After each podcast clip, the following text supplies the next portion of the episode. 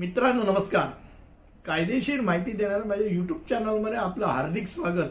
आणि आजचा विषय तुम्हाला माहिती आहे का की पतंग उडवण्यापूर्वी तुम्हाला त्याची परवानगी घ्यावी लागते? परमिट घ्यावी लागते? नाही ना?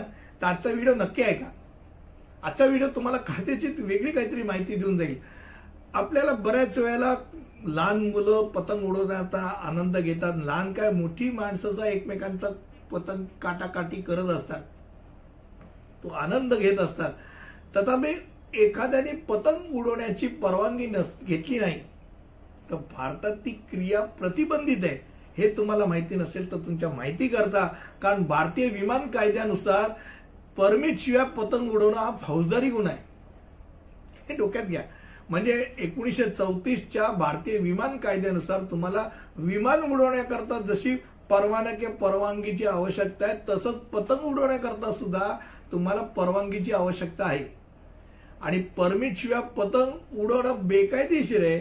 एकोणीसशे चौतीसच्या इंडियन एअरक्राफ्ट ऍक्टनुसार ज्यात म्हटलंय की तुम्हाला पतंग उडवण्यासाठी परमिटची आवश्यकता आहे. आणि पतंग उडवल्यास परवानगी परवानगी न घेता दोन वर्षाची कारवास आणि दहा लाखांपर्यंतचा दंड होऊ शकतो की हो.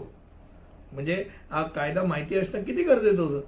आता नो फ्लाय झोन म्हणजे खास करून त्याला आपण म्हणतो की त्या विमानांचं येणं जाणं ज्या ह्याच्यात येतं त्या मध्ये नो फ्लाय झोन जो असतो त्यामध्ये तर पतंग तुम्ही उडवूच नाही याचं कारण असं की जे विमान खालच्या पातळीवरनं जे चालतं त्या विमानांकरता ते खूप धोकादायक ठरतं. पतंग उडवण्यानं नो फ्लाईट झोनमध्ये म्हणजे नो फ्लाईट झोनमध्ये जर पतंग उडवली तर त्याच्यावरती फौजदारी कारवाई केली जाऊ शकते. हे डोक्यात राहते आता हे फौजदारी कारवाई आणि हे सगळा भाग बाजूला ठेवूया. अरे साधा पतंग उडवायचा झाला. तर पतंग उडवताना तुम्ही जर मोकळ्या जागेत जर नाही उडवलं तुम्ही कुठे उडवता हे तुम्ही नाही बघितलं तर तुमच्या व्यक्तीच्या शरीराला पण धोका होऊ शकतो. कारण ओव्हरहेड वायर काही ठिकाणी असतात. मुंबई शहरात ओव्हरहेड वायर दिसत नाहीत पण मुंबई शहराच्या वायर सगळीकडे ओव्हरहेड वायर आहे. तर ओव्हरहेड वायर जर असेल पॉवर लाईन्स असतील तर ते तुम्ही टाळल्या पाहिजे. कारण का?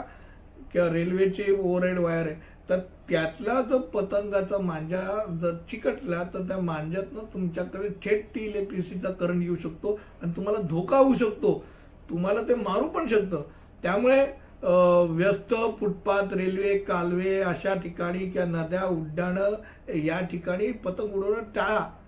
मोकळ्या वातावरणात मोकळ्या ठिकाणी दूर अशा ठिकाणी केलं तर उत्तम. फक्त पतंग उडवायची असेल आणि नेहमीप्रमाणे म्हटलं शहरामध्ये आणि ज्या ठिकाणी फ्लाइंग झोन असेल असं असेल तर तुम्ही तुरुंगात टाकले जाऊ शकता. आणि योग्य त्या नसलेला असा विचित्र कायदा बनवला असं तुम्हाला भले वाटत असलं तरी किंवा रोज कधी ऐकायला मिळत नाही असं कधी काय कायदा आहे काय? कोणाला अटक केली? असं जरी असलं तरी हा कायदा आहे हे तुम्हाला माहिती असणं गरजेचं आहे. म्हणून आजचा व्हिडिओ मी बनवला.